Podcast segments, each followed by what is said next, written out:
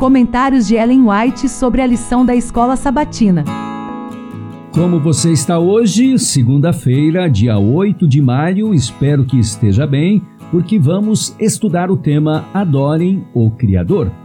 Começamos a ler o seguinte: Pelo primeiro anjo, os seres humanos são chamados a temer a Deus, dar-lhe glória e adorá-lo como o Criador do céu e da terra.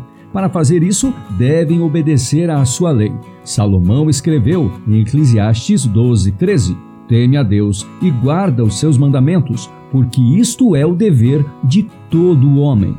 Sem a obediência aos seus mandamentos, nenhum culto pode ser agradável a Deus. Lemos em 1 João 5,3: Este é o amor de Deus, que guardemos os seus mandamentos. No capítulo 14 do Apocalipse, os seres humanos são convidados a adorar o Criador, e a profecia revela uma classe de pessoas que, como resultado da tríplice mensagem, observam os mandamentos de Deus. Um desses mandamentos aponta diretamente para Deus como sendo o Criador.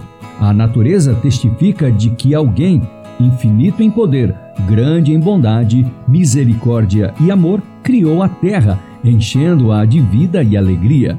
Mesmo em seu estado defeituoso, todas as coisas revelam a mão de obra do artista por excelência.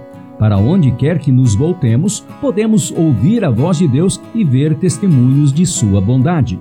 Aquele que pôs as pérolas no oceano e a ametista e o crisólito entre as rochas é alguém que ama a beleza.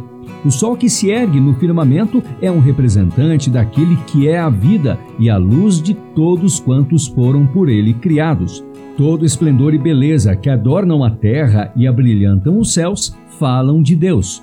Todas as coisas falam de seu terno e paternal cuidado e de seu desejo de tornar felizes os seus filhos. A importância do sábado como memorial da criação consiste em manter sempre presente o verdadeiro motivo de se render culto a Deus, porque Ele é o Criador e nós as suas criaturas. O sábado, portanto, está no próprio fundamento do culto divino, pois ensina essa grande verdade da maneira mais impressionante e nenhuma outra instituição faz isso. O verdadeiro fundamento está na distinção entre o Criador e suas criaturas.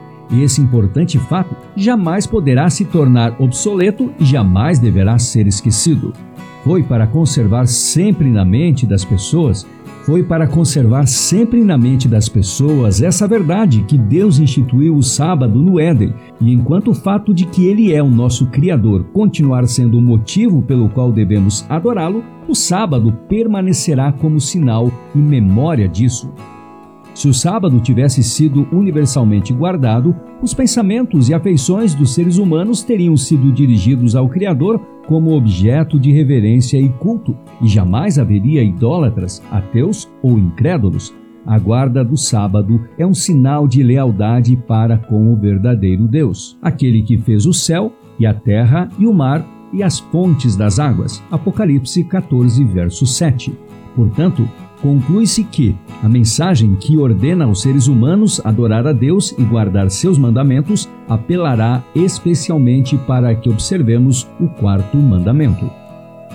E o nosso texto de hoje contou com citações do livro O Grande Conflito, páginas 367 e 368, também do livro A Ciência do Bom Viver, páginas 255 e 256. E amanhã, terça-feira, vamos estudar o tema Um Deus que está próximo. Um bom restante de dia para você.